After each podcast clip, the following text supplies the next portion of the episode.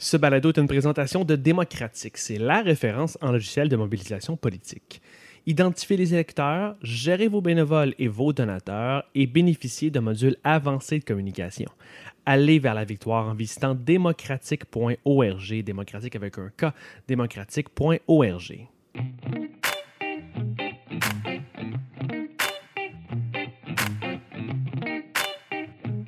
Nous sommes engagés publics. Et bienvenue aux engagés publics. Je suis François Larouche et aujourd'hui je suis avec Stéphanie Touga. Salut François. Bonjour Stéphanie. Comment ça va? Ça va très bien, toi? Ben oui, ça va Good, très bien. merci d'être là. Ben oui. Ensemble, Stéphanie, on va revenir sur le gouvernement de la CAQ qui passe à l'histoire en passant son projet de loi sur la laïcité par baillon. Mhm. Et Stéphane Guilbeault qui se présente en politique le jour même où Ottawa donne le feu vert à Trans Mountain. Et oui, Caladon.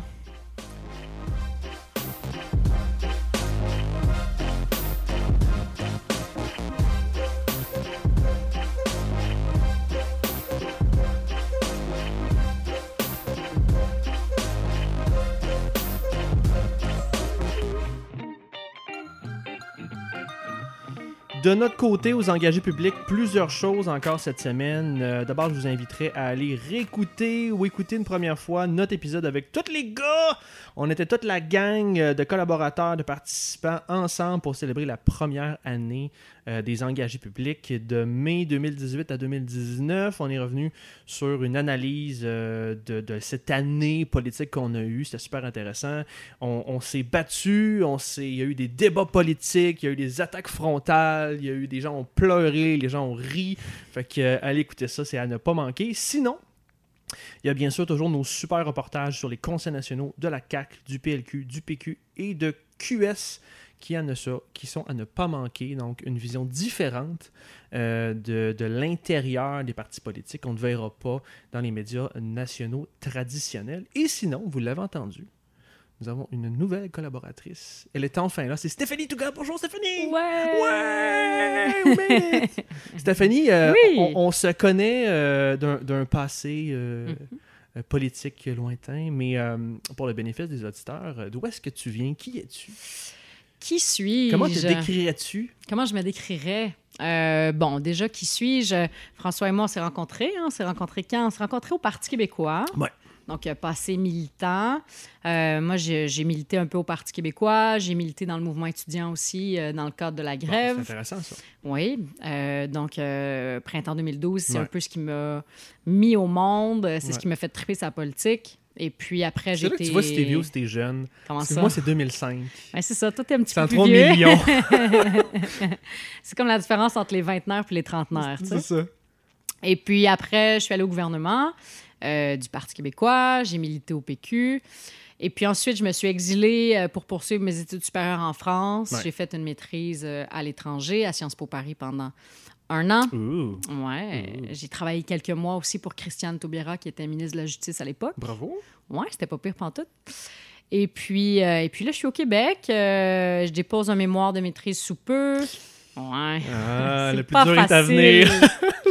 pas facile. Puis je, je travaille aussi quelques jours par semaine pour le maire à la ville de Laval. Donc, euh, dossier politique, dossier juridique, affaires internationales, tout ça me fait triper pas mal. Et c'est ce qui m'occupe euh, 60 heures semaine, C'est je te good, dirais. c'est good. Ben, tu pourras nous corriger, donner ton, ton opinion euh, sur l'international, sur euh, le côté financier, le côté international. on- C'est super intéressant. On va en parler ensemble. Fait qu'on se lance là-dedans. Super. Good.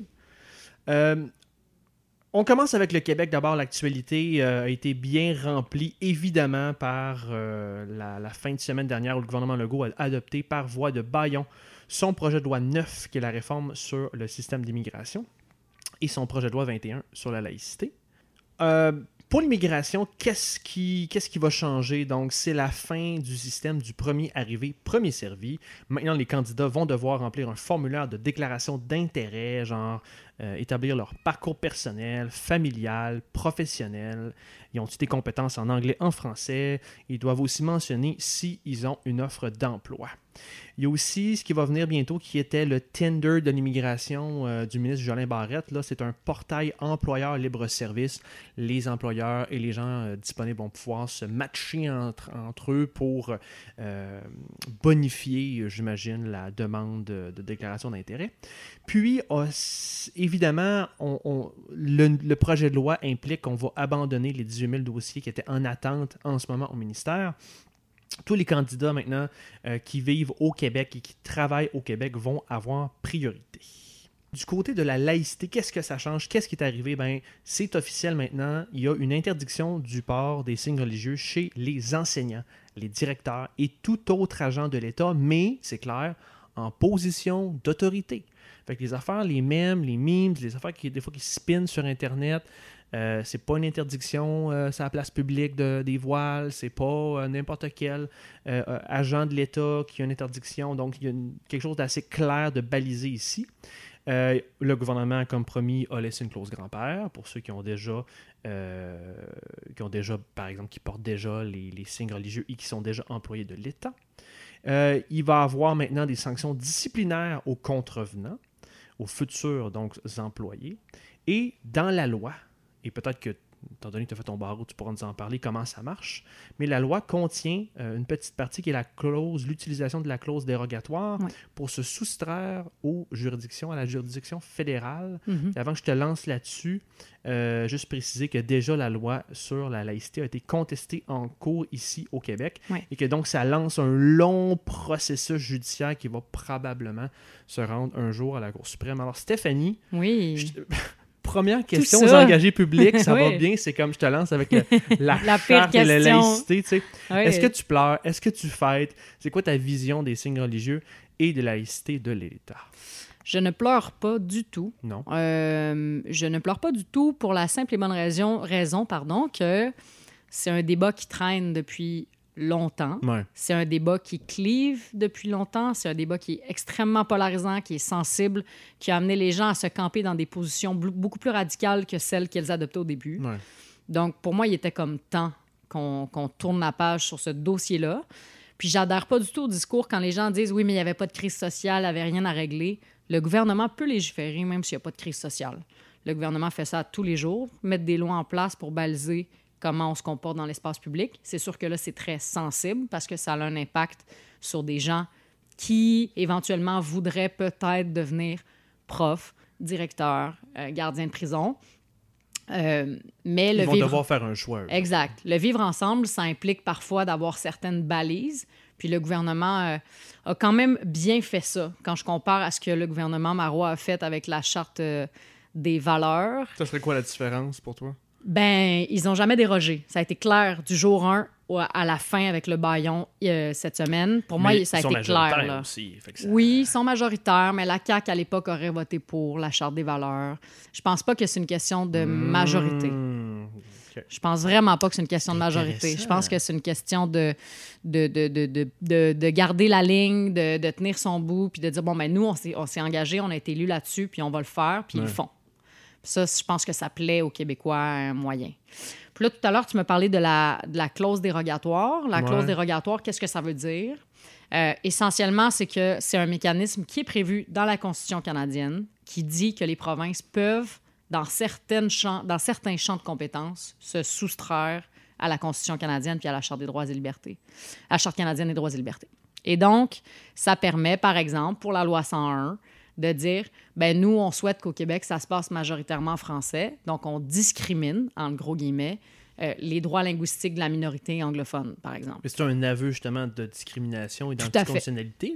C'est pas un aveu d'anticonstitutionnalité, c'est un aveu de discrimination. Donc, on vient limiter des droits, puis on le déclare parce qu'on dit on pense pas que ça va passer le test des tribunaux dans la, dans la forme de la Constitution actuelle. Ouais. Fait qu'on met une clause dérogatoire, question de, de se donner cinq ans puis de gouverner euh, de cette manière-là.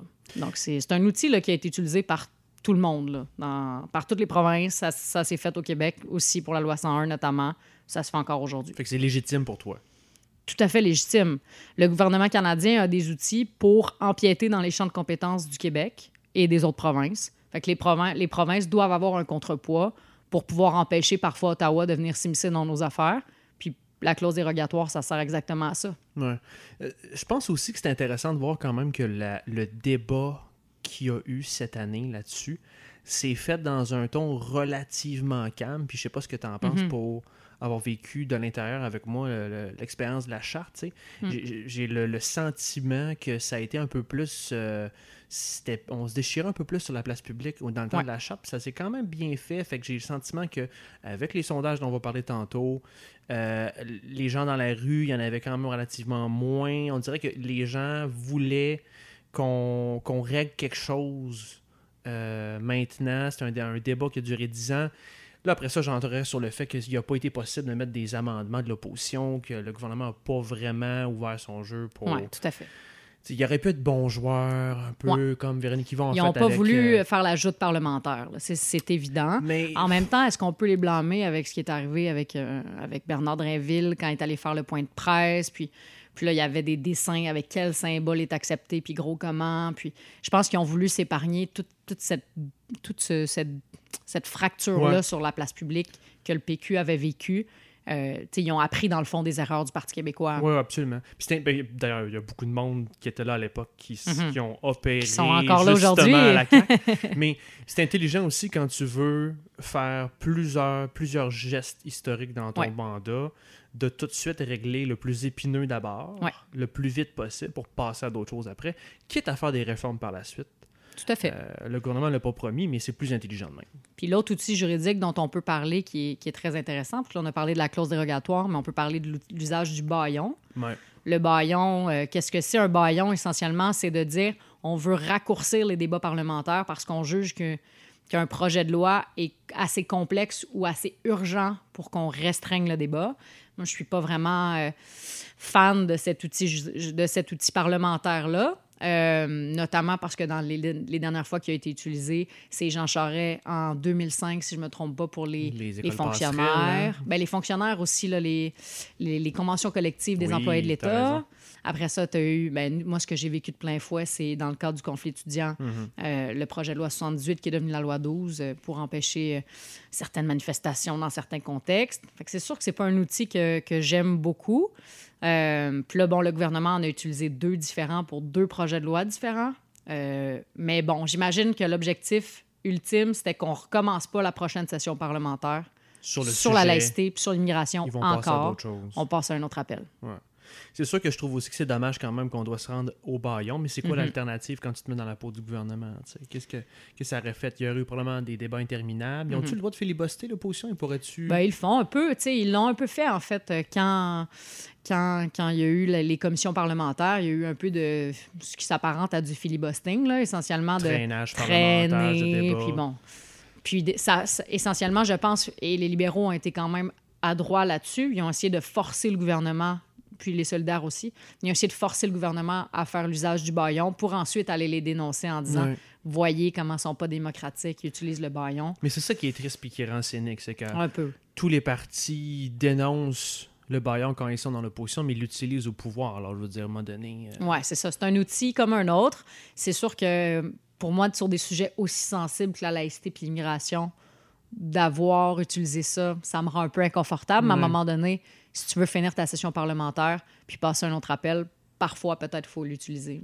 Notons aussi que le Parti québécois a choisi de, de- de Mhm. se ranger du côté du gouvernement. Ouais. Donc, il y a- le parti avait proposé plusieurs amendements euh, détaillés, bien étoffés. Le gouvernement n'a pas voulu accepter aucun amendement des oppositions. Mais à la fin, Bérubé a fait un, un- un discours quand même assez intéressant où il se ralliait malgré la, la- la- le- que le gouvernement a décliné les amendements. Il se ralliait du côté du gouvernement. Donc, ça, c'était intéressant de savoir ça aussi. Et là, on se ramassait donc avec le Parti libéral contre avec QS. Ouais. Et le gouvernement avec le Parti québécois. T'avais-tu quelque chose là-dessus?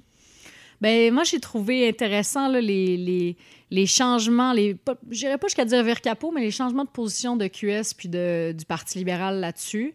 Euh, C'était intéressant de voir les solidaires se déchirer pour la première fois sur la place publique sur une question aussi fondamentale que la laïcité. Euh, on en parlera peut-être tout à l'heure, mais pour Ouais. moi, les grands perdants, euh, les grands perdants et les grands gagnants sont très clairs chez les solidaires. Euh, Catherine Dorion et euh, sa troupe sont clairement les grands gagnants. C'est d'ailleurs eux qu'on voit tout le temps Oui. dans les médias. La gang autour de Gabriel Nadeau-Dubois, qui était plutôt euh, favorable à Bouchard-Taylor, qui a largement perdu. Mais on, je trouve qu'on on le voit moins aussi dans l'espace public depuis ce débat-là. Je me dis que c'est pas, que c'est pas, disons, anodin. Ouais, c'est intéressant, on va en parler tantôt. Sinon, pour finir avec le sujet, euh, peut-être que tu vas pouvoir m'aider là-dessus, tu es plus fait que moi là-dessus, mais j'ai le sentiment qu'on va probablement s'en aller avec un, conflit avec le fédéral. Mm-hmm. J'imagine que si euh, les, les- les- les contestations montent dans les cours judiciaires, un jour ça va se rendre à la Cour suprême. Ouais. Comment on gère ça quand on utilise la cause déro- dérogatoire? Ben, déjà, il va y avoir une contestation judiciaire. Là, Euh, pour l'instant, c'est c'est une, euh, une étudiante, si je ne me trompe pas, en enseignement supérieur, qui souhaite devenir prof, qui dit euh, qu'elle a entamé ses études Ouais. et qu'elle va vivre donc un dommage parce qu'elle est discriminée, étant donné qu'elle elle porte un signe religieux et qu'elle ne pourra pas enseigner. Euh, donc là, ce sera à la Cour supérieure d'abord de voir s'il y a mérite ou pas. Euh, et éventuellement, ça ira en appel, assurément. Et ça ira, ça va finir en Cour suprême. Mais je pense pas que ça devrait freiner le gouvernement d'agir. Au contraire, à un moment donné, les tribunaux, c'est une chose. Ouais. Les tribunaux sont là pour encadrer, Ouais. mais le gouvernement est là pour décider puis agir. Parce que sinon, ça devient pêle-mêle, puis c'est vrai que ça devient l'espèce de, entre gui- entre guillemets, là, mais le- le- l'espèce de, de phrase dont on entend parler, qui est le gouvernement des juges. Ouais. faut qu'on donne la marge de manœuvre à l'État pour se gouverner soi-même.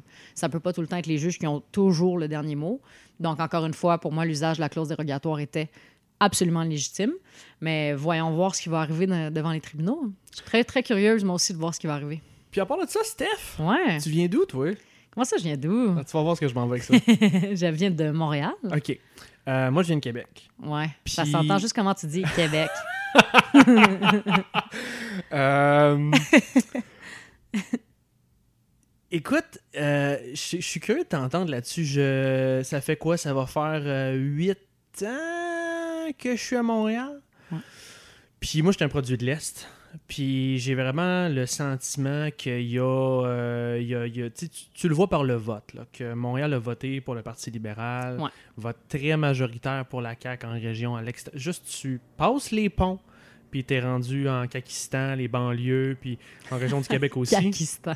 Ben, fait que, euh, est-ce que, est-ce qu'on est dans une bulle à Montréal? Ah, ben oui. Tu sais, genre, au bureau, t'en parles, puis les gens, Ah ouais. ça n'a pas d'allure, mon doux, le racisme, puis, puis je comprends, je veux dire, on a parlé, on est allé Mm. voir les gens de QS, on a été super contents de leur jaser, on a, Ouais. on a documenté cette transition-là de leur position, Euh, puis on va le redire, on vous engager, on est totalement contre le- les, les positions de race, là, une forme de racisme. Ben oui. Euh, on faut faire le débat entre euh, qu'est-ce qui est légitime d'être, comment on peut identifier, comment on peut décliner un État qui se dit laïque et euh, garder le- un maximum de droits pour les individus. Euh, mais euh, est-ce que tu penses qu'on est dans notre bulle à Montréal? Est-ce que vraiment on est comme dans notre univers? Pourquoi c'est différent ici? Ben carrément. Carrément, on est dans une bulle. Je te dirais que la bulle, elle est même principalement axée autour de la, de la ligne orange. Euh, parce que... en QS assistant, cette En. QS assistant. Puis après ça, euh, moi, je viens de je viens d'Unsick, donc du nord de l'île, euh, qui est plutôt euh, petite famille francophone, mais aussi beaucoup de communautés culturelles. Puis tout ça se mélange Ouais. plutôt bien. C'est la banlieue dans la ville qu'on C'est la banlieue dans la ville. Moi, j'ai adoré grandir là. Et puis, euh, et puis c'est vrai que là, on observe une certaine bulle euh, qui, qui est de bonne mœurs de dire que euh, la CAQ, c'est donc des ci puis des ça. Ouais. Pff, en même temps, euh, je dirais qu'il y a une bulle à Québec aussi. Puis, euh, c'est Hi, ben oui. pas d'amis, là. mais non, mais il y a une bulle à Québec aussi. Il y a un, il y a un microcosme, là, si ce n'est que les médias qui, Ouais. qui gouvernent. Euh, J'ai bien dit les médias qui gouvernent. Euh, mais il y a ça aussi à Montréal, c'est certain. Il y a une petite, une petite bulle là, de, de tripeux de. De, de, de- je sais pas, d'être de, bonne mœurs, puis d'être de bon goût. Mais bon, ça fait notre charme en tant que Montréalais, là, de- Ouais. de, se trouver euh, plus cool et, et donc meilleur que le reste de la province. Je vais, je vais fabuler quelques secondes, mais j'aimerais donc bien que les médias, mais pas les médias comme entreprises médiatiques, mais qu'on puisse communiquer dans nos vies avec les gens qui sont pas d'accord avec nous autres, puis qu'on Mm. comprenne à Montréal la réalité des régions, Ouais. puis que les régions comprennent la réalité de ces familles immigrantes ou de ces communautés culturelles-là. Ouais. Puis qu'on puisse échanger là-dessus. C'est de moins en moins, ça semble être de moins en moins Mhm. facile avec les médias sociaux puis notre, notre isolation autour de notre réalité puis des algorithmes qui forment une espèce de mur. Mais euh, j'espère que ce débat-là va continuer de se faire de manière saine euh, sur l'espace public, puis qu'on va pouvoir. C'est pas fini, là. Ben non, c'est clair, ça commence. Avec ça, puis la Cour suprême, on va. On va en va entendre en parler parler. encore, Ben là. oui. Mais lui, la, la CAQ va pouvoir euh, passer à d'autres choses. Ben, puis c'est correct qu'on en parle. Moi, je trouve ça sain qu'on ait un débat social sur la question. Ah. Moi, je suis très à l'aise avec le fait qu'on qu'on débatte sur la place publique. Mais un peu comme toi, j'ai un malaise quand euh, certains médias, euh, disons, montrent juste un côté de la médaille alors Ouais. que d'autres montrent l'autre côté, puis que les, les deux, ça se parle pas au final. Ouais. Ça, crée, ça crée une fracture. là. Il y a une fracture sociale. Puis euh, la fracture sociale, c'est la rivière des Prairies, puis donc Montréal et le reste. Là. Puis, tu sais, c'est- c'est ça qui affecte notre démocratie, notre fonctionnement. Mm. Euh, ça, ça attaque la, la paix sociale. À un moment donné, ça, ça a de l'impact dans nos vies. Puis, c'est important qu'on Ouais. continue à se parler. Puis, euh, on va continuer à le faire.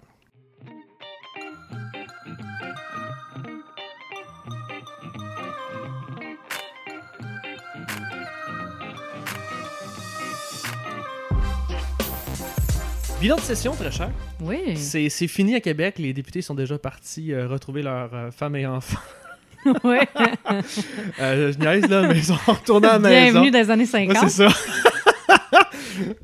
Euh, du côté de, de Québec solidaire, ben, on pourrait Ouais. dire qu'ils ont agi en tant que véritable opposition officielle. euh, Mhm, puis mhm, on va le voir dans le sondage dans pas longtemps. Euh, ils ont mis évidemment l'accent beaucoup sur l'environnement avec leur proposition Ultimatum 2020. On l'a documenté, on en parlait tantôt, ils se sont repositionnés au Mm. niveau de la laïcité, donc ils sont passés de Taylor Bouchard à, à être contre totalement les interdictions euh, Ouais, de toute forme de de, toute- signe religieux. c'est là. ça. Euh, et sinon, puis regarde, t'as, vraiment, euh, on s'entend là-dessus. Je trouvais aussi que Dorion et Zanetti étaient vraiment, là, on volé les spotlights, c'était eux qu'on voyait plus dans les médias. Où sont Massé, Nadeau-Dubois, je suis Et tous les un autres? très bon travail, Mais oui. mais euh, vous êtes où? Ouais. Puis même seul, je te trouve généreux, mais c'est surtout Catherine Dorion hein, qui, a- qui a volé la vedette euh, de Satuc euh, jusqu'à ses discours. Ouais. Tout ce qu'elle fait, cette, euh, cette femme-là, semble attirer l'attention médiatique puis de la population de manière systématique. Je veux dire, elle a mis une photo de son aisselle sur Instagram. Ouais, puis là, les gens Puis le lendemain, là, c'est, je veux dire, c'était viscéral, là, la réaction de certains chroniqueurs le lendemain. C'était de la haine euh, sans borne. Elle met le doigt sur le bobo de certaines euh, identités des gens. Peut-être, attaque C'est intéressant. des gens. C'est intéressant. Du côté du PLQ, ben, les médias se sont surtout intéressés à leur course à la chefferie. Fait que ça, c'est un Mhm. boulet là, vraiment euh, de leur côté. Et euh, ben, le parti peine à percer ce filtre-là. Euh, puis c'est intéressant, là, euh, pour ton bénéfice, là, c'est moi qui étais allé euh, à leurs conseils Oui, nationaux. j'ai vu. et ben, ils n'en parlaient pas ben, ben. Ben, je pense que c'est un peu toujours là, sans être avoué. Oui. Puis, euh, le pe- petit fait cocasse, là, je ne sais pas si, si tu l'as vu, je crois que c'est la semaine dernière, mais il y a Simon, il y a, euh, voyons comment il s'appelle, Dominique Anglade, qui, euh, qui a voulu attaquer Simon Jolin Barrette en disant ben là, Simon Jolin Barrette, il est un tiers leader parlementaire, un tiers ministre de l'immigration, un tiers ministre de la laïcité. Puis là, euh, Simon Jolin Barrette, euh, dans, dans toute, dans toute sa droiture, puis son adresse, disons, qui se retourne de bord puis qui dit Ben oui, puis vous, vous êtes euh, un tiers euh, porte-parole économique, un Ah, tiers porte-parole ouais. l'immigration, puis un tiers dans la course à chefferie. C'est vraiment ceinture. très adroit. Ce gars-là, là, c'est une ceinture noire de la rhétorique. Là. Ouais. Ça n'a pas d'allure. Il te fait pas penser à un jeune Stéphane Bédard un peu? Ah oui! Quand C'est même, vrai, hein? c'est vrai, c'est vrai. Ouais. Ah, même physiquement. Même le look. Ouais. Euh, du côté du PQ, ben le, écoutez, même si le PQ avait fait une super session, on peut pas passer sous silence le départ de Catherine Fournier qui a un Mhm. peu tué tout élan parlementaire. Sinon, Ouais. Bérubé et son équipe a quand même fait une belle job de vouloir être cohérent et constructif tout le long de la session. Euh, mais l'attention médiatique n'était pas toujours au rendez-vous. Et sinon, le, le parti, entre guillemets, donc il y a l'aile parlementaire et le parti qui gère euh, toute la formation politique, a lancé un sondage euh, pour que les gens expriment euh, leur opinion du parti. Puis ils sont vraiment dans le processus de, entre Mhm. guillemets, refondation, un peu comme au bloc, Ouais. vers un congrès en octobre prochain. Ouais, je pense que c'est ça. Au mois de novembre. On reviendra là-dessus. Du côté de la CAQ, euh, ben, on a vu avec le baillon, tout simplement. Mhm. Ils ont tenté un virage vert à leur conseil national, puis ça a été un peu terni là, par leur gestion du projet de gaz au Saguenay. Donc, on Mhm. voulait calculer les gaz à effet de serre, les GES qu'on allait économiser, qu'on allait faire économiser aux autres pays, mais on voulait pas calculer ce qu'on allait générer Chez non nous. plus. Mhm. Donc, il y avait comme euh, un mauvais calcul de ce côté-là. Et euh, Legault, en ce moment, est au sommet des sondages. La lune de miel continue. La CAQ est à 46% Ouais. On n'a pas vu ça de- depuis les années 80, Ouais. 70, ça n'a pas d'allure. Je serais curieuse, sais-tu c'est combien chez les francophones? Je l'ai pas Euh, vu dans le sondage. Pendant que tu vas parler, je vais aller le Je vais aller chercher. voir. hein. Pendant ce temps-là, QS est à 19, Ouais. en dessous de 20. Mais c'est la deuxième. Ouais. PLQ à 16, le PQ à 13 Ouais. Ouais. Euh, Qu'est-ce qui retient, euh, qu'est-ce qui retient ton attention là-dedans? Ben, euh, tantôt, tu as parlé du PQ. Moi, il y a un truc euh, qui, euh, qui, a, qui a attiré mon attention et donc Ouais. pas celle des médias. C'est le fait que. C'est-tu mutuellement exclusif, ça? Peut-être, ouais. Mais depuis le départ, le départ de Catherine, il n'y a eu aucune chicane sur la place publique. Je trouve que Pascal Bérubé tient vraiment bien les rangs Hmm. de son parti qui est en train d'imploser.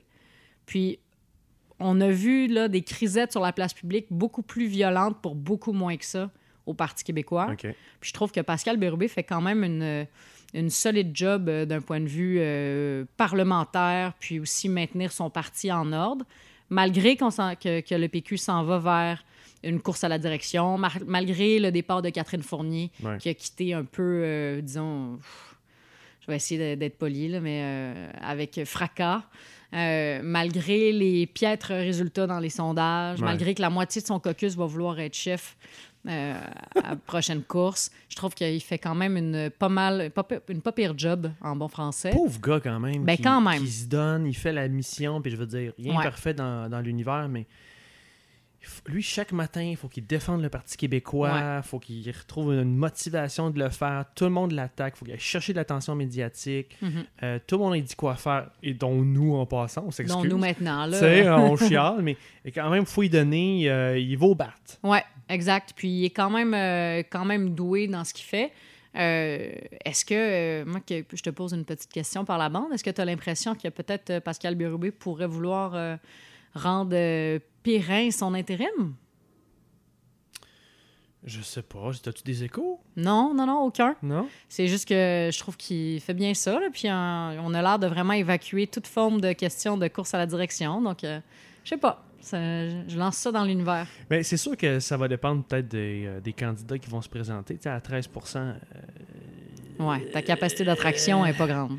elle n'est pas grande. Puis. euh, Peut-être Alexandre Taillefer. Ouais. ouais, ouais. Ça, ça puis le zombie de René Lévesque. euh, mais euh, non, mais garde, c'est sûr que euh, s'il n'y a pas, sais, si Véronique Yvon, il va pas, peut-être qu'il va sentir l'appel de la patrie. Puis, tu sais, les meilleurs chefs, toujours ceux qui veulent pas y aller en même temps. que quand tu y vas pour faire l'intérim, honnêtement, généralement, c'est parce que tu te dis vraiment pour vrai que tu n'iras pas à devenir chef après. Je suis assez d'accord avec toi. Mais je trouve que. c'est- Donc, petite fleur à Pascal Bérubé en cette fin de session oui, parlementaire. c'est ça. On y envoie de l'amour. Ouais, on lui envoie un peu d'amour. Sinon, de mon côté, ben, je trouvais ça étonnamment famélique, les résultats chez l'opposition. C'est sûr que je trouve qu'il y a une cohérence entre l'électorat, les, les- ce qu'on voit des médias, de nous-mêmes, euh, de ce qu'il y aurait de crise sociale ou de, bonne entente sociale en ce moment. Les gens ont l'air satisfaits du changement de gouvernement. Euh, je niaisais la semaine passée en parlant du doux goût du gouvernement nationaliste, enfin nationaliste, puis qu'on se souvenait de ce doux goût des gouvernements nationalistes, tu sais, mais il y a quand même, je pense, quelque chose de vrai, fait que ça m'étonne pas, mais quand même, puis c'est sûr qu'on a trois partis, là, tu sais, puis qu'on se divise le vote à trois, euh, mais c'est surprenant de voir des chiffres aussi petits.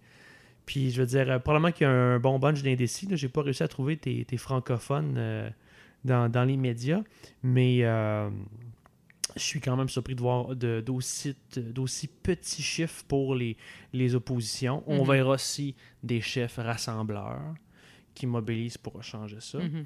Je ne fêterai pas trop vite chez Québec solidaire. Non, moi non plus, franchement. euh, Je pense qu'il y a bien du monde qui, qui, qui fait très, très vite en ce moment sur, euh, sur les réseaux sociaux, mais qui, qui fait peut-être trop vite, comme tu dis. hein. QS a un gros avantage sur les autres partis en ce moment, même la CAQ. C'est qu'ils sont très cohérents au niveau de leur position, même au Malgré niveau... la laïcité. Même au niveau de la laïcité. Sais, Mhm. quand, tu, quand ils ont une position, c'est comme. Ils ont viré, mais ça va être ça. C'est comme. C'est Ouais. c'est 100%. là. C'est Ouais, tout assumé. Tout fait. Tu sens Sol qui débattait de ça euh, dans les commissions parlementaires. C'était assumé. On y va à fond. Puis on défend cette position-là. Des fois, et c'est une critique, je pense, qu'on fait souvent aux engagés publics, des fois, tu sens pas cet engagement-là de défense chez d'autres partis. Mhm. Ceci étant dit, euh, donc ça, c'est un plus pour eux, ils sont cohérents là-dessus, puis ceux qui sont attirés par ces positions-là vont les appuyer, tu sais. Mais il faut faire attention parce que quand on a le spotlight en étant deuxième, puis qu'on se ramasse avec des un parti qui est qui est à- qui doit gérer, composer maintenant avec une expansion, qui doit composer avec des candidats et des députés qui semblent avoir une volonté d'être mise de l'avant. Euh, et un leadership très diffusé. En tout cas, c'est ce qu'on pense avoir vu aux engagés quand on était sur place à la Conseil national. Il n'y a pas vraiment un, un leadership fort centralisé. Fait que c'est un peu éparpillé, puis ils n'ont pas l'air d'avoir vraiment de direction très forte. Mais là, tu te ramasses à faire peut-être des erreurs ou à, faire- à décevoir tranquillement. Mhm. Fait que le temps est un avantage pour eux, mais ils devraient faire ça un pas à la fois, pas fêter trop. Puis, Tu sais, ils sont deuxième à 19 alors Ouais. que le parti au gouvernement est à 46 c'est ça. Je veux dire, je Et ne jamais sous-estimer le vote libéral. Non, mais Mon exact. Dieu, ne jamais c'est, ça, sous-estimer c'est l'erreur que, que tout le monde fait à chaque élection. Mais, je veux dire, fêter soit d'être deuxième devant ça. le Parti libéral, c'est quand même assez historique, puis devant le PQ euh, aussi.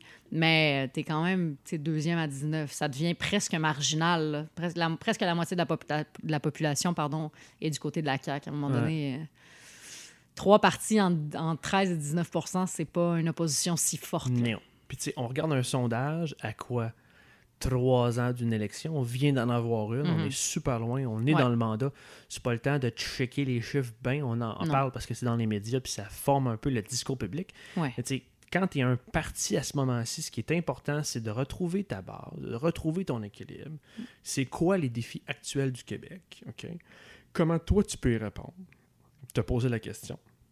Pourquoi les gens devraient t'écouter? Pourquoi les gens euh, auraient avantage à ce que tu les serves? Puis pourquoi maintenant? Puis il y a beaucoup de partis qui ont de la misère à répondre à ça.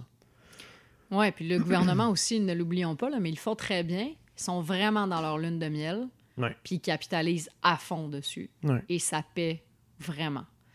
J'ai, hâte de voir comment la prochaine session parlementaire va s'amorcer. D'après moi, ça va pas nécessairement s'essouffler pendant l'été, il va rien se passer, Non. vraisemblablement, comme à chaque année. Donc, j'ai l'impression qu'ils vont repartir l'automne en force. Voyons voir ce qui va se passer dans, la deuxième, euh, deuxième année.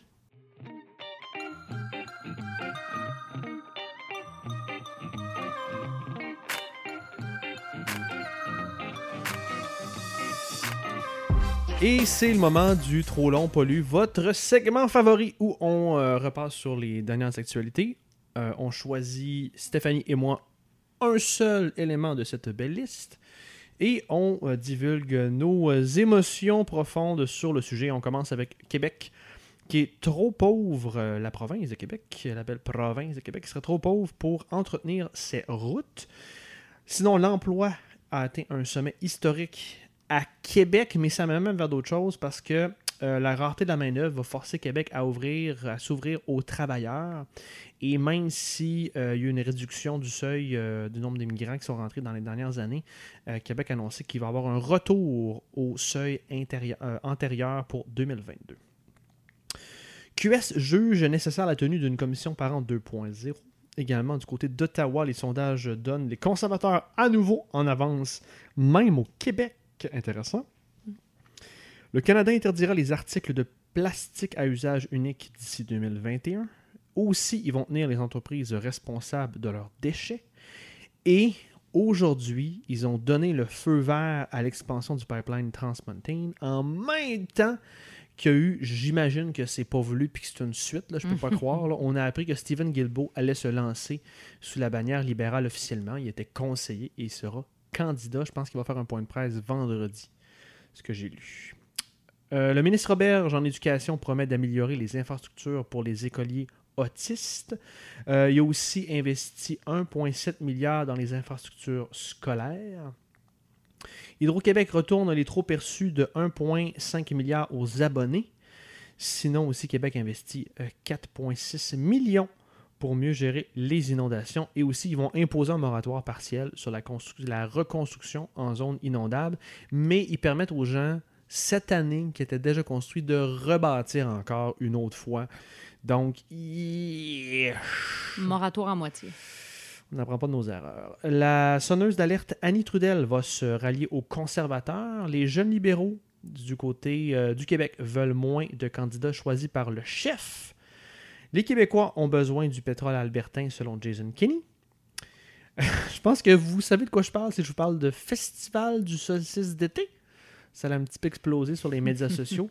Euh, Québec et la mairesse Plante ont rabroué euh, l'arrondissement du Sud-Ouest et les affiches ont été refaites pour la belle fête nationale. Le gouvernement Legault lance sa réforme d'investissement Québec. Aussi, Québec accorde plus de pouvoir aux pharmaciens. Il était temps. Tramway de Québec, le projet de loi euh, est adopté à l'unanimité à Québec. Les stations euh, sont rendues publiques, donc on va euh, de plus en plus vers un projet concret dans la belle vieille capitale. Legault annonce aussi une réforme parlementaire qui est à venir à la prochaine session. Alain Terrien confirme qu'il sera candidat pour le Bloc québécois. Le CRTC menace la culture québécoise, selon la ministre Nathalie Roy. Et le fédéral est floué de 26 milliards en taxes et impôts chaque année par les paradis fiscaux. C'est un gros buffet devant toi, Stéphanie. Qu'est-ce qui retient ton attention? Ce qui a retenu mon attention euh, dans ta liste et cette semaine, c'est essentiellement la question environnementale à Ottawa. La question environnementale depuis le début du gouvernement euh, de Justin Trudeau. J'ai l'impression que le bon Justin parle des deux côtés de la bouche en même temps. C'est-à-dire que d'un côté, dès son entrée en mandat, se déclare comme le gouvernement le plus vert de l'histoire du, du, Canada, euh, à la COP 21, euh, se donne en spectacle, bien sûr, et euh, affirme que le Canada entre dans une nouvelle ère et puis euh, fait donc, disons, s'engage sur le plan international à être beaucoup plus vert que nous l'avons été, nous ne l'avons été dans les dernières années. Du côté des bons coups aussi, Catherine McKenna, cette semaine, a déclenché l'urgence climatique nationale. Donc, d'autres pays, notamment l'Écosse, l'avaient fait euh, dans les dernières semaines. Donc ça, c'est des bons coups. C'est comme le, terme génocide. On dit des choses, mais après ça, les gestes. C'est ça. À un moment donné, il faut que ça s'accompagne de, de, de, disons, de, de, politique publique. Mais pour l'instant, ça s'accompagne juste de Justin Trudeau qui se donne en spectacle et de Catherine McKenna qui qui dit ça, donc veut pieux, mais qui s'accompagne de rien. En même temps qu'on annonce qu'on approuve un pipeline. C'est ça, moins de 24 heures plus tard, en fait. Euh, on annonce la prolongation de, de Trans Mountain. On, annonce, on a annoncé aussi plus tôt dans l'année le fait qu'on on utilise 4,5 milliards de dollars canadiens d'argent public pour faire l'acquisition d'un pipeline, euh, pipeline dans l'Ouest. Et euh, quand j'ai parlé avec des copains qui gravitent autour du Parti libéral euh, canadien, ce qu'on m'a dit, c'est oui, mais Stéphanie, il fallait le faire pour l'unité canadienne. Et ce que j'ai envie de leur répondre, c'est ben, constater là, que l'unité canadienne, disons s'est déjà mieux portée avec Jason Kenney qui, me, qui menace euh, même de tenir un référendum sur euh, la question nationale en Alberta. Euh, donc, force est de constater que c'est un échec sur toute la ligne et que le gouvernement Trudeau bafoue encore une fois ses promesses. Puis là, je trouve ça un peu ridicule qu'à quelques mois des élections, décide de dire, bon, on déclenche l'urgence climatique et on va interdire l'usage du plastique à usage unique. Euh, et on va tenir les, tu l'as dit tout à l'heure avec justesse, les entreprises devront compenser ou du moins trouver une manière de, de, pitch in plus d'argent en bon français pour euh, compenser euh, l'usage du plastique unique. Donc, donc c'est intéressant. Je trouve que ce gouvernement-là est absolument pas cohérent sur le plan environnemental. Beaucoup de très bonnes intentions, très peu de gestes concrets. je pense que si on regarde le bilan sur quatre ans, puis qu'on compare avec un quatre ans de Stephen Harper, c'est pas mal euh, same, same, but different, comme on dit. Donc, euh, c'est la même euh, c'est la même recette. Donc, des, des, des, vœux pieux, mais accompagnés d'aucune mesure concrète euh, qui, qui a un impact dans la vie des gens. Mais tu sais, en même temps, c'est quoi leur alternative? Si tu te ramasses avec le Canada dans l'état où il est, Mhm. je vais faire euh, l'avocat du diable deux secondes. Ouais. Faisons de la real politics. Ouais. Euh, tu, tu veux probablement, euh, tu, tu veux pas avoir deux mouvements souverainistes dans ton pays. Un Mhm. qui serait peut-être plus, en fait, Dangereux que l'autre. dangereux que l'autre en Ouais. Alberta, en Ouais. plus. Mhm. Il n'y a pas trop le choix, là. Il- Non, mais je veux dire, il y a d'autres manières de s'assurer que l'Alberta est contente que d'acheter un pipeline à 4,5 milliards de dollars de l'argent canadien, de l'argent public. Pour moi, Huh. ça, c'est absolument pas euh, irréconciliable. C'est clair. Puis Jason Kenney venait d'entrer en fonction. Il n'y avait rien qui nous laissait présager que ce gars-là allait faire un combat aussi important sur la question nationale albertaine. C'est clair. Mais euh, je pense qu'il y avait vraiment d'autres outils dans, il y avait d'autres outils à sa portée, là, le bon Justin, que d'acheter un pipeline. Pour moi, c'est absolument pas acceptable. Si tu, si- du moins, au moins, assume-toi. Dis pas que tu seras le gouvernement le plus vert de l'histoire, puis que tu. Puis là, on repart en campagne électorale sur le plastique, puis l'urgence climatique, machin, machin, machin. Mais dans, dans la vraie vie, il, il a fait aussi pire que les conservateurs. il est bien plus perdant maintenant Mhm. euh, que s'il avait pris une position ferme. Peu Ben importe oui. ce qu'elle aurait été. Ben oui. Il aurait pu annoncer les jobs parce qu'il y y a du positif là, à l'achat de ce pipeline-là, de dire bon, mais on donne des jobs aux Canadiens, ça retombe après dans les poches, dans les poches de l'État, pardon. Euh, Il y a du bon, c'est sûr. Mais capitalise là-dessus.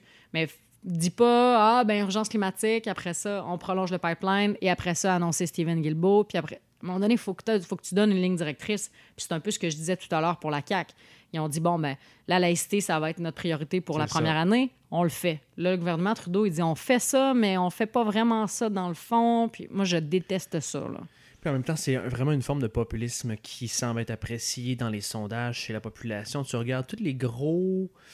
Les, les- les personnes fortes, les personnalités fortes en politique qui sont bien appréciées, les Labaume, euh, euh, Doug Ford. Doug Ford, c'est des gens qui ont des positions fortes, qui s'assument. Ouais. Là, après ça, on pourra avoir un débat philosophique et politique sur le fondement de chacune de leurs positions. Tout à fait. Mais c'est au moins les gens qui s'assument, on dirait que c'est plus apprécié ce temps-ci. Mais en tout cas, moi, je, moi ça, me, ça me plaît. ça te parle. Ça me parle absolument. Sinon, j'ai peut-être d'autres choses qui vont te parler pour toi. Vas-y donc. Parce que s'il y a des gens qui nous écoutent, qui sont pas d'accord avec la position du gouvernement Trudeau aujourd'hui, puis qui sont déçus, Ouais. euh, qui, ça les rend cyniques de voir un gouvernement qui se dit vert, mais en même temps qui accepte qu'un pipeline traverse de coast to coast, ben il y a quelque chose de super simple qu'ils peuvent faire.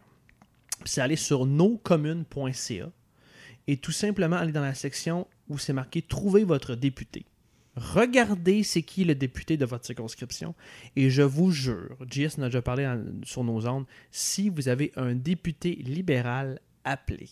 Mais c'est vrai que ça marche, ça. Ça fait, ça le fait tellement peur. Ouais. Vous n'avez pas idée comment vous avez du pouvoir de laisser des messages. Soyez pas agressif, soyez informatif, Mm. dites-leur simplement pourquoi vous appelez.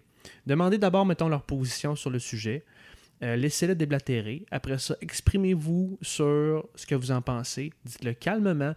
Exprimez clairement votre désaccord et votre déception, puis ça va faire bien du chemin. Puis plus il y en a, vous n'avez pas idée comment ça fait pression sur les députés. Après ça, tout ce beau monde-là se met à capoter en caucus. Vous n'avez pas idée comment ça peut être laid, un caucus qui capote.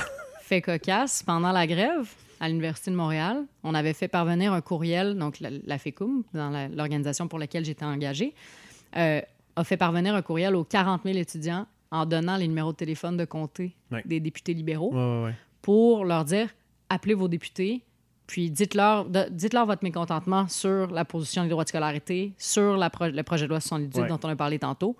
Et le feedback euh, a été vraiment le fun. Puis passez le mot. Je sais qu'il y a beaucoup d'organisateurs qui nous écoutent. On a une audience qui est notre audience, c'est bien correct. Mais passez le mot, c'est une tactique qui vraiment a fait ses preuves. On peut utiliser notre moyen de pression, c'est vraiment à faire. Sinon, de mon côté, moi, je voulais vraiment revenir sur le bloc. Euh, je sais pas trop ce que tu me diras si tu as une opinion différente de la mienne. Il n'y a pas de problème, on est là pour ça. Mais j'ai, moi, j'ai beaucoup aimé l'arrivée d'Yves-François Blanchet au bloc. Je trouvais que ça. Il y avait comme une. La, la refondation était réussite euh, par les jeunes bloquistes. Yves-François revenu, ils ont donné un second souffle à la formation politique. Puis là, dernièrement, j'ai comme un malaise. Ah ouais? Quel est-il? J'ai comme. euh, peut-être que je suis pas assez bien informé, mais quand je lisais les citations de, Yves-François, ou que je regardais les sorties, ou je lisais ce qui sortait du filtre des médias, c'était beaucoup, beaucoup un ton anti-Canada. On revenait, on semblait revenir tranquillement là, dans nos, anciennes dalles, qu'on est contre le méchant fédéral qui nous empêche d'être verts, puis d'être québécois. Puis j'ai je reste souverainiste, je suis souverainiste, mais mon souverainisme n'est pas personnellement contre le Canada. Et je, je me pose la question de l'efficacité ou du pourquoi on irait vers un message qui est plus hargneux encore vers le Canada. Il me semble qu'on a déjà essayé ça. Puis ça commence à me donner à faire folklorique, souverainiste, folklorique, ceinture fléchée. Je pense que ça serait intéressant de s'éloigner de cette vision. Martine Ouellette l'a essayé à fond, ça n'a pas marché. Euh, ça serait peut-être plus efficace de définir pourquoi on devrait voter pour le Bloc québécois et pourquoi maintenant. Et j'ai pas encore trouvé que la formation l'a bien défini. Si c'est pour être le chien de garde sur des sujets très précis, disons-le. Moi, j'avais compris euh, à la sortie d'un conseil, je sais pas, je pense qu'ils ont des conseils généraux, eux autres. Euh, il y avait un conseil général avec Yves François, c'était très clair, c'était la jeunesse, euh, l'avenir du Québec et l'environnement. Mais si c'est ça, soyons clairs puis embrassons-le. Revenons pas dans nos vieilles dalles anti-Canada. Est-ce que, est que je suis fou? Bon, deux, deux choses à ce que tu as dit. Euh, déjà, euh, moi, je suis plutôt euh, d'accord avec toi que le retour des François, ça a fait vraiment du bien. Moi, ça faisait quand même quelques années que je regardais le bloc un peu comme euh, du coin de l'œil, mais avec très peu d'intérêt, euh, malgré que c'était naturellement, moi aussi, en tant qu'indépendantiste, mon véhicule. Mais c'était pas trop. Je crois, je crois pas que c'est un parti très, très sexy, là, très, très attirant. Euh, avec le retour des François, moi, un peu comme toi, là, je trouvais que ça s'en allait dans la bonne direction. Euh, je j'ai j'ai pas. Peut-être que ça m'a échappé dans les dernières semaines, euh, le ton anti-canadien. Moi, je l'ai pas nécessairement senti.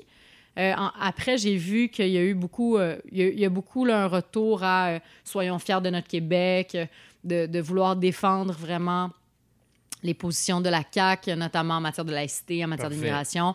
J'ai un peu l'impression que pour la campagne fédérale, le Bloc va dire savez-vous quoi, nous, notre position, ça va être d'adopter ce que Québec va dire, voilà. puis on va aller le porter cette voie-là à Ottawa.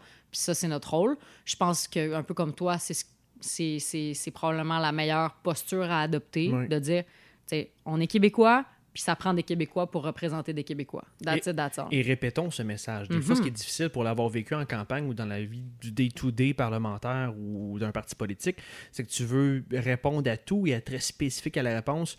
Oui, il faut répondre des fois au sujet du jour, mais il faut toujours ramener son sujet du jour à son narratif principal. Si notre, notre positionnement, notre axe principal, c'est comme tu le dis, c'est d'être le chien de garde du Québec et d'adopter et de pousser toute position nationale du Québec, ramenons toujours ça à notre narratif. Bernie le fait constamment, Warren aussi. C'est- Bernie, là, si je dilue à l'extrême son message, c'est le 1% contre le 99%. Ouais. Tout ce qu'il dit ultimement dans 3-4 mots, il va le ramener à ça. Répétons, répétons, on est à cette ère où on peut. C'est pas tout le monde qui nous écoute. C'est pas tout le monde qui va constamment entendre tous nos messages. Il faut toujours se dire que ce que je dis, c'est la première fois qu'une personne s'intéresse à la politique et me découvre. Et comment ils vont me découvrir. Alors, euh, je comprends si on est souverainiste ou on est juste nationaliste, des fois qu'on n'a pas le Canada dans le cœur, mais de grâce, ne revenons pas au discours folklorique anti-canadien, ça me fait capoter.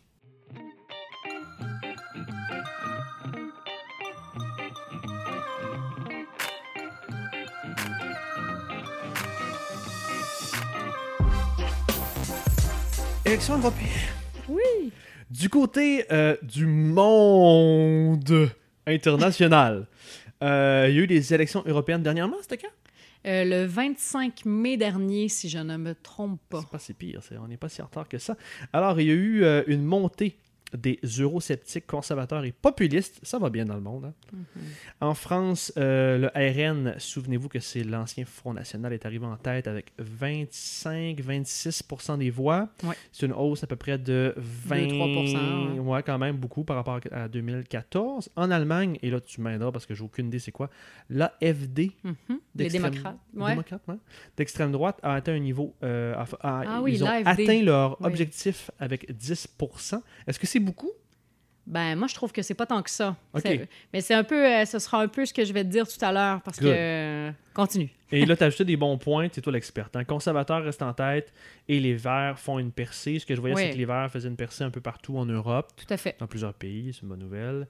Et euh, les partis du. ou le parti, il y a plusieurs partis du Brexit en Angleterre. hein. Il y a plusieurs parties du Brexit en Angleterre. Il y a une formation qui a largement dépassé tout le reste Aux, aux élections aux européennes, avec près de 30 avec le personnage euh, qui a à sa tête Nigel.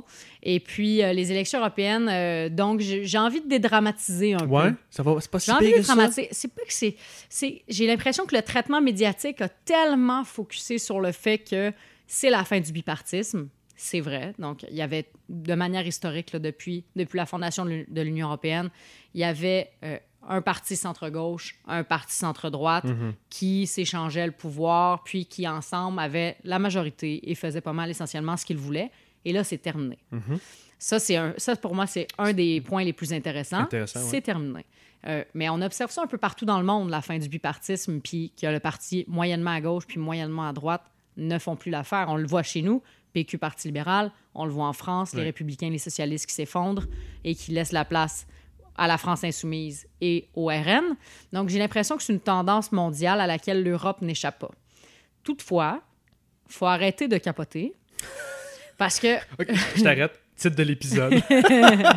il faut donc un peu arrêter de capoter, comme je disais, parce que euh, la montée de la droite, elle s'est fait ressentir en France, elle s'est fait ressentir aussi un peu en Allemagne, elle s'est fait ressentir un peu partout, mais elle n'a pas fait aussi bien que ce qu'on pensait qu'elle ferait. OK. L'autre truc qui, qui- que j'aimerais porter à votre attention, c'est que la montée importante des libéraux, les libéraux qui avaient 66 sièges sous l'ancien euh, Parlement européen et maintenant au-dessus de 100. Donc, les libéraux aussi ont fait une montée importante et les Verts ont fait une percée importante. Donc, il y a d'autres groupes que les a d'autres extrêmes, groupes que les droite, extrêmes. Il y a ont- des gens au qui ont centre monté. qui sont parlables, OK. qui ont monté. qui ont monté. Peut-être que c'est un Parlement européen qui est plus représentatif de, s- Mm. du, du paysage européen dans sa forme actuelle. Et ce qui m'amène à dire ça, c'est que le taux de participation n'a jamais été aussi élevé qu'à cette élection-ci. Tu te souviens, tu sais quoi à peu près? À peu près 55 si je me trompe Donc, pas. c'était très bas avant. C'était très bas avant, mais en, c'était tout le temps autour de 40-45. Et là, je pense qu'on a fracassé le 50 OK. Puis ça, pour moi, ça donne un peu de légitimité Ben oui. au Parlement européen. Ben oui.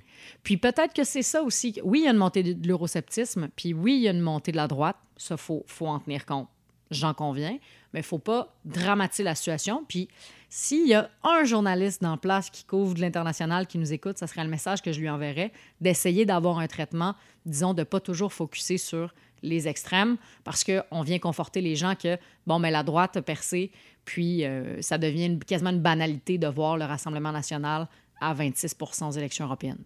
Donc, euh, voilà, c'est un peu ce dont je voulais, je voulais parler. Autre élément essentiel des, des élections européennes, on- je te parlais tout à l'heure du taux de participation, c'est les jeunes qui ont fait en sorte que, que, que le taux de participation a largement monté. Les jeunes se sont rendus aux urnes pour la première fois depuis la fondation de l'Union européenne, donc du, du Parlement européen, pardon. Donc ça, c'est quand même un fait notable. Est-ce que l'avenir est doré? Peut-être. Peut-être que les jeunes se sentent plus européens que leurs parents ou que leurs grands-parents, qui n'ont pas vraiment porté l'Europe dans leur cœur autant que ce que les jeunes pourraient, euh, porter. Attends, c'est plus normal. C'est mon message d'espoir. Ben oui, il y a de l'espoir dans Il le y a de monde. l'espoir. Moi, je- mes, mes copains européens, qui sont, qu'ils soient belges, qu'ils soient allemands, qu'ils soient français, se sentent européens. Donc ça, c'est intéressant. De, de double ou triple identité? Double identité, triple identité, parisien, Ouais, français, c'est ça, européen. niveaux, euh, Mais comme ici, moi, je me sens montréalaise, je me sens québécoise. ouais. Ma phrase se termine là. Euh, excellent. Euh, de mon côté, je continuerai avec euh, mon pays favori, les États-Unis, où malheureusement, c'est pas le bout que j'aime le plus. Ouais. Ça commence mal. Mais il y a eu des lois anti-avortement qui ont été votées Ouais. en Louisiane, au Mississippi, en Alabama. Euh, du côté des courses, euh, de la course présidentielle et des démocrates, euh, Biden attaque principalement Trump et le surnomme le diviseur en chef. Mais pour Sanders, c'est pas assez. Euh, de s'attaquer à Trump, on doit offrir quelque chose de beaucoup plus cohérent comme vision que d'une simple attaque au, euh, au futur candidat républicain. Sinon, les démocrates vont tenir un débat très bientôt, le 26 et 27 juin. Ils sont tellement, ils sont 20. euh, il a fallu que le Parti démocrate et NBC, si ma mémoire est bonne, divisent en deux soirées les débats avec 10 candidats chacun. Euh, il y a eu des tirages au sort. C'était euh, toute une aventure de juste arranger un débat à 20. Comment on gère ça? C'est qui tes préférés? Euh, moi, perso, j'aime beaucoup Warren. J'aime beaucoup Sanders. Buddha Judge est super intéressant. Beto, au niveau de sa rhétorique, je l'aime beaucoup. Dans son, sa profondeur, moins. Je m'étais fait ramasser parce donné, j'avais partagé quelque chose de, de Beto. Je- il est très bon. Est très convaincant. Il est très C'est inspirant. un bon orateur. Mais il y a des Il manque de à manger un petit peu Ouais. encore. Mais c'est ça. Donc, la, la cohérence de Bernie et de Warren, j'aime beaucoup. On peut être pour ou contre leur position. Moi, je suis plutôt favorable à leur vision politique. Mais euh, j'aime beaucoup qu'ils sont à la fois inspirants, mobilisants, euh, cohérents. Et, Kamala Harris? euh, je la connais assez peu encore. J'ai commencé un livre que j'ai pas euh, repris. Euh, bon, c'est intéressant. Elle était à McGill, je pense, justement à Montréal. Euh, Mais je la connais assez peu. Tu la connais, tu la connais-tu bien? Je la connais pas beaucoup, mais ce que j'entends d'elle, j'aime bien. Euh, moi, ce que, ce, qui me, ce, ce qui, ce que je vois arriver, c'est un ticket Biden-Kamala. Je pense que ce serait une alliance assez naturelle. Je pense que Biden viendrait aussi casser son image de vieil homme blanc là, en ayant une, euh, une jeune femme euh, d'envergure issue, de la- issue des communautés culturelles, euh, brillante, une procureure, si je ne me trompe pas, de l'État de la Californie. C'est, j'ai j'ai l'impression qu'il y aurait une alliance assez naturelle là, chez ces deux-là. Je suis pas certain que Biden va survivre. Ah. Puis je pense que, mais je peux me tromper, mais euh, je pense que ça va être une élection extrêmement fondée sur la mobilisation des prix en primaire. Ouais. Et euh, je sais pas si Biden va être assez fort. Il, a- il est très, pour ceux qui, qui suivent un peu moins ça, il est très, très connecté à la communauté afro-américaine, mais énormément connecté. Donc ça peut lui apporter un bon chunk de vote. Euh, mais il va falloir qu'il fa- qu'il fasse sortir voter parce que j'ai l'impression que c'est Warren et Sanders qui vont être capables de vraiment mobiliser beaucoup de monde. Moi, j'aime bien euh, Buttigieg. Ouais. Je ne sais pas si je le prononce bien. Quand tu lis son nom, c'est pas ça qui est écrit, Ouais, mais ça se dit Bouddha comme un Bouddha et juge comme judge. Buttigieg. Buddha, Buddha judge. Euh, c'est vraiment euh, une candidature que je trouve assez exceptionnelle. Ouais. Euh, donc, euh, tu sais, un maire euh, des États du centre, homosexuel, Ouvertement, jeune, ouvert- marié, très, très pratiquant. très aussi, pratiquant, qui a fait la marine, Ouais. Euh, boursier Rhodes. Ouais. Euh, c'est quand même un All-American Star. Gauche-droite, euh, économique, euh, il se tient où? Parce qu'évidemment, quand tu es un religieux homosexuel avoué, on sait où est-ce que tu es moralement, mais Ouais. économique, lui, C'est pas clair, hein? c'est pas clair? C'est pas clair, il s'est pas beaucoup prononcé. J'ai l'impression qu'il est plutôt euh, centriste, là, qui attend de voir où le vent portera. Mais d'un point de vue, d'un point de vue des coms, je le trouve bon. Ouais. Je trouve qu'il il inspire. là. Ouais, ouais. Mais il va falloir qu'il y a des mouches qui vont tomber à 20, tu peux pas. euh, Ouais. Ouais. Il y a des ça. gens qui vont falloir. euh, Petit Gully Branch, mettons. Ouais. Euh, ouais. Mettons, On l'aime bien, mais. euh, Bonne chance. C'est ça. Puis je, je reviens à ça que j'ai que j'ai volé de John Favreau, mais il faut, faut le, le ramener toujours. Euh, puis j'écoutais justement Potive America aujourd'hui, ça va être intéressant de voir qui va pouvoir euh, amener un narratif inspirant, mobilisant tout de suite. Quand t'es 20, effectivement, tu veux pas t'arracher à la tête tout de suite. Mm. T'es pas dans un débat contre Trump. Euh, c'est pas là que tu veux marquer une grande division ou te démarquer tant que ça. Je pense que le plus important, c'est de raconter son histoire, créer une identification avec les électeurs cibles, euh, puis de mobiliser, puis de, de s'en tenir à ça, de pas trop s'attaquer. Surtout dans notre époque, là, je pense que les gens vont pas aimer ça. Je sais pas ce que tu penses. Là. Oui, je suis plutôt de ton avis. Moi, je, je trouve que la, la- la tactique de Biden de tout de suite s'attaquer à Trump, ça a du bon, mais ça a du très mauvais.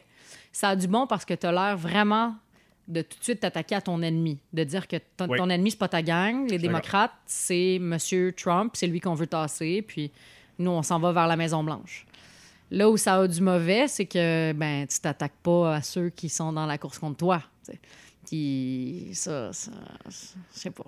Steph, Ouais. je vais t'en poser une chienne, OK? Encore? La laïcité, c'était déjà ça? Ouais, mais là, ça va être encore plus chiant. OK. Est-ce que Biden, c'est l'Alexandre Cloutier de la campagne? Hey, je savais. Sais-tu? J'y ai pensé que- tantôt. puis Je me disais, Alexandre, pendant la deuxième course, il s'attaquait déjà aux libéraux, puis il faisait plus la course entre au ça. PQ. Mais ça a du bon parce que ça envoie un signal de leadership fort. Mais pour tes militants, je pense que c'est peut-être un peu démobilisant. Tu parles plus à ta base, tu parles aux Américains, mais c'est pas les Américains qui viennent voter pour toi. Ou dans les deux cas, au moins, au minimum, si tu peux clarifier tes positions, je, je comprends que tu veux aller de l'avant. Je comprends ce que tu viens de dire. Puis je, je suis pas contre cette idée de faire cette stratégie-là. Mais à un moment donné, il n'y a pas juste de la, de la com puis du marketing. Puis je sais que je suis un gars de com, mais à un moment donné, il faut qu'on sache où est-ce que tu loges un petit peu Mhm. pour t'identifier. Puis ça va avoir le goût de voter pour toi. Je veux dire, Biden, je le connais depuis toutes ces années qu'Obama. Puis je veux dire, qu'en tant que gars seul qui m'offre son appui politique et son service politique, je suis pas sûr encore de savoir exactement c'est quoi l'offre ça. politique de Biden. tu Il venait en binôme aussi, hein? Pendant tout ce temps-là, il venait en binôme. Puis là, tout d'un coup, euh, il est tout seul. là. Puis ça, je pense que ça va être difficile de sortir du casting, d'être le body de Barack Ouais. et de devenir Puis il autre pas d'en parler. Hein. Ouais, ben forcément. C'est moi aussi si j'étais lui, j'arrêterais pas de dire you know my friend Barack. Mais bon, voyons voir s'il va être capable de se sortir de ce casting là. Sinon, pour terminer un peu du côté de Trump Mueller et de la bande euh, et de la Russie, ben, il y a eu le 30 mai dernier une rare apparition publique de Robert Mueller en point de presse qui est venu repréciser, parce qu'il y avait beaucoup de brouhaha autour de la divulgation de son rapport. Il n'a pas dit grand-chose d'autre que lisez mon rapport, mais il a verbalement reconfirmé que si le président n'avait pas commis de crime, il l'aurait dit et écrit, ce qu'il n'a pas fait. Donc, lisez entre les lignes ce que vous voulez comprendre. Sinon, on a appris dernièrement que des documents russes révèlent le désir de semer la discorde raciale et la violence aux États-Unis à travers les médias sociaux. Trump a aussi affirmé qu'il prendrait des informations contre ses adversaires si la Russie lui offrait. Et euh, petite side note, euh, Sarah Huckabee Sanders, qui est la- la- l'attachée ou la... C'est pas une attachée de La presse, mais la porte-parole, merci. Ouais. Euh, va quitter ses fonctions de la Maison-Blanche à la fin du mois de juin. Moi, là-dessus, je répète que ça serait bien plus pertinent, stratégique, autant sur la question philosophique, politique, morale, que du côté marketing, que les démocrates lancent un processus d'impeachment, mais de diviser clairement qu'il y a le leadership. Faut pas que les candidats à la présidence touchent à ça, même avec une pôle une perche. Les candidats, faut qu'ils répondent. Je reviens à mes questions de PSC, de of America. faut que les candidats démontrent pour qu'est-ce qu'ils vont donner aux citoyens. Quelle, euh, quelle solution ils ont pour régler les problèmes concrets de la vie des gens. Il faut qu'ils restent là-dedans. Pendant ce temps-là, il faut que tu aies des leaders qui sacrifient, comme Pelosi, euh, qui est la leader de la Chambre des représentants. Donc, quelqu'un pourrait prendre le leadership public du processus d'impeachment, le lancer. L'effet que ça a, c'est qu'au niveau de ton parti, tu es cohérent. Tu fais pas comme Ah, ouais, mais là, on sait pas trop. Il a clairement fait un crime. On pense qu'il a fait un crime, mais, Ah, mais là, on va pas aller au-delà de ce qu'on devrait faire. T'as l'air, t'as l'air crosseur, t'as l'air. Ça, ça rend les gens cyniques. Et en même temps, ça va tellement occuper Trump pendant la présidentielle. Ça va tellement y bouffer de l'intérieur. Je trouve que c'est vraiment la meilleure stratégie. 100% d'accord avec toi. Good! J'ajouterais pas grand-chose là-dessus. On a réglé ça de l'humanité.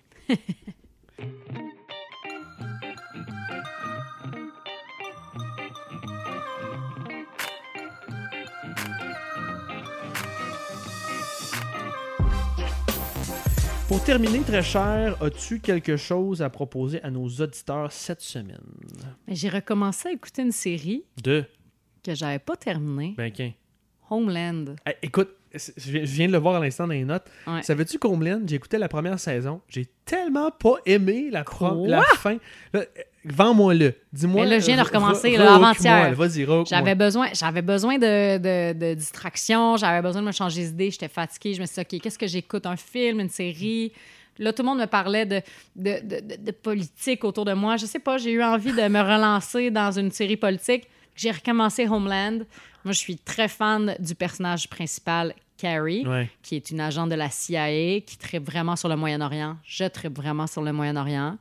Euh, et puis, euh, elle, elle est donc experte des, des, des réseaux, euh, des réseaux terroristes, puis des groupuscules, surtout en Irak et en Afghanistan. Puis là, il y a un soldat américain, je sais pas si tu, qui- que tu connais un peu, mais il y a un soldat américain qui, qui est rescapé dans des situations épouvantables. Il a été torturé pendant huit ans. Et on le ramène en sol américain. Là, on en fait un poster boy de bravo, là, regardez les Américains comme on est bon de l'avoir sauvé. Et je vous vends pas le punch, mais tu sais, Il se passe des ah, affaires. Il se passe des affaires. Donc, euh, j'ai recommencé à écouter ça et c'est franchement très bon. Ouais. Et l'autre série dont tout le monde parle en ce moment que j'écouterai éventuellement, c'est Tchernobyl. Oui, j'ai commencé. ah ouais, Excellent. micro-série, hein? Cinq épisodes, je crois Oui. bien? Et c'est. euh, moi, physiquement, j'ai trouvé ça difficile. C'est Ouais. angoissant.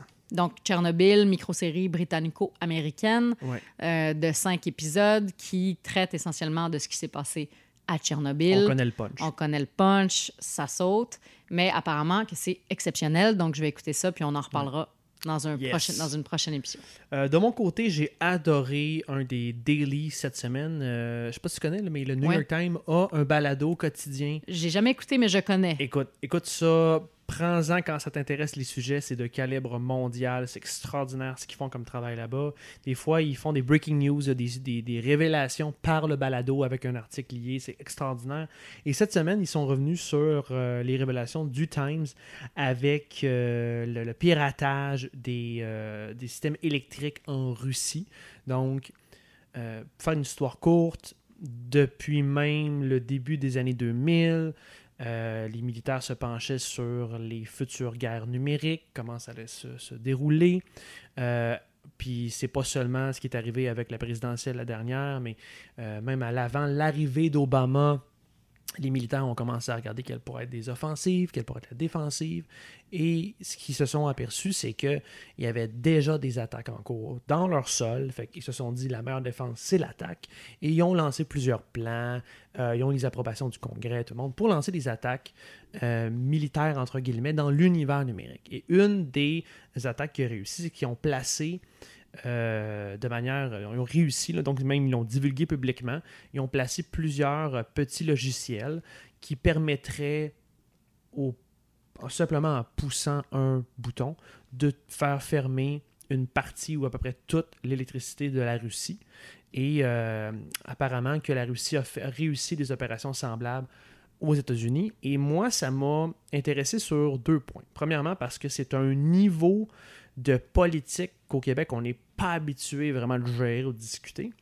Mais c'est malheureusement un niveau de politique dans lequel on est malgré nous. Parce que dans des plans euh, de cette géopolitique mondiale, le Québec est un joueur très important avec Hydro-Québec. Alors d'abord, moi, ça me soulève la question, qu'est-ce qu'on fait au Québec pour s'assurer qu'on n'est pas la cible de positionnement comme ça? Des gens, surtout que, tu sais, pour avoir travaillé au gouvernement, des clés USB qui traînent, on utilise pas mal ça au gouvernement, puis c'est comme ça que tu installes ça, des euh, petits logiciels de piratage comme ça. Donc, qu'est-ce qu'on fait du côté d'Hydro-Québec et du gouvernement pour s'assurer qu'on n'est pas la cible d'un- d'une tentative de contrôle étrangère? Je dis pas qu'il y en a, mais il faut au moins, on le sait que ça existe. Donc, le réflexe normalement d'un gouvernement nationaliste, c'est de dire qu'est-ce qui se passe ici, juste vérifier, on est, correct, on est chill, good. OK, on, on met en place un processus de vérification. Euh, Est-ce qu'il y a une négociation à faire avec d'autres paliers de gouvernement? On est dans le niveau d'espionnage, etc. Donc, les questions se posent. Mon autre réflexe, c'est, je reviens à un, de mes dadas aux engagés, c'est le manque de réflexe, la perte du réflexe nationaliste, du nation building au Québec. Quand il y a des enjeux comme ça, puis je suis content qu'il y a des politiciens même qui m'ont approché quand on parlait de des données euh, des Québécois qu'on voulait mettre sur les serveurs américains. Ça l'a éveillé quelques politiciens de savoir comment ça marche, euh, quelle position on devrait prendre? Il faut revenir à un certain réflexe de tout ce qui est dans l'univers numérique. On peut avoir une approche nationaliste de ça. On peut se dire OK, euh, qu'est-ce qui se passe avec notre hydroélectricité? C'est hyper important au Québec, c'est notre joyau. On est-tu en danger? Pourrait-il avoir une situation euh, importante ou dommageable? Est-ce que quelqu'un pourrait fermer s'il veut commencer à faire freaker les States? Euh, il peut-tu faire euh, fermer? Tu sais, si Hydro-Québec commence à alimenter New York, là, On devient un vrai joueur. on, on est déjà dans cette game-là. Même affaire pour les serveurs, aller donner nos données personnel de tous les citoyens du Québec sur des saveurs américains, c'est peut-être pas une bonne idée. C'est très difficile de les protéger, certes. Qu'est-ce qu'on peut faire, nous? Donc, retrouver ce réflexe de protection, de, défense de nos intérêts nationaux. Euh, je suis tanné, faut arrêter. Je, trouve ça important, oui, d'avoir. Je suis un progressiste, c'est important d'avoir des bons services en éducation, en santé, puis de chialer contre les rats du Québec, je comprends. Mais on peut-tu aussi se voir comme on est? On est des joueurs dans cette game mondiale-là, il faut retrouver ces réflexes-là. Moi, j'aime ça, là, ta fierté patriotique. Ça, me- Yay! ça me fait du bien entendre. C'est ça, t'avais-tu d'autres choses? C'était ma montée de lait. T'as t'as fini ça en champion. J'aime ça. Et, et voilà, c'était sur cette montée de lait, on termine l'épisode cette semaine. Merci beaucoup Stéphanie Touga. Ben, merci, C'était super le fun. On va refaire ça. Sans faute. Excellent.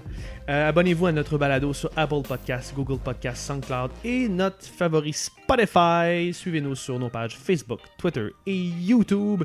Et bien sûr, engagez-vous en visitant notre site web engagépublic.com. À la semaine prochaine. Merci beaucoup. Fun.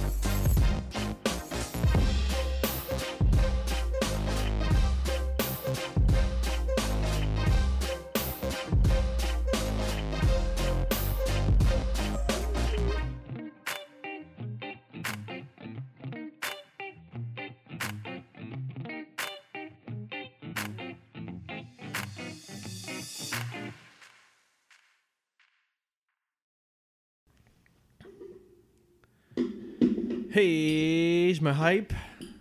Ah ouais? Je me hype. Oh, oh, oh, oh, oh. Et bienvenue aux engagés publics. Je suis François Larouche et aujourd'hui je...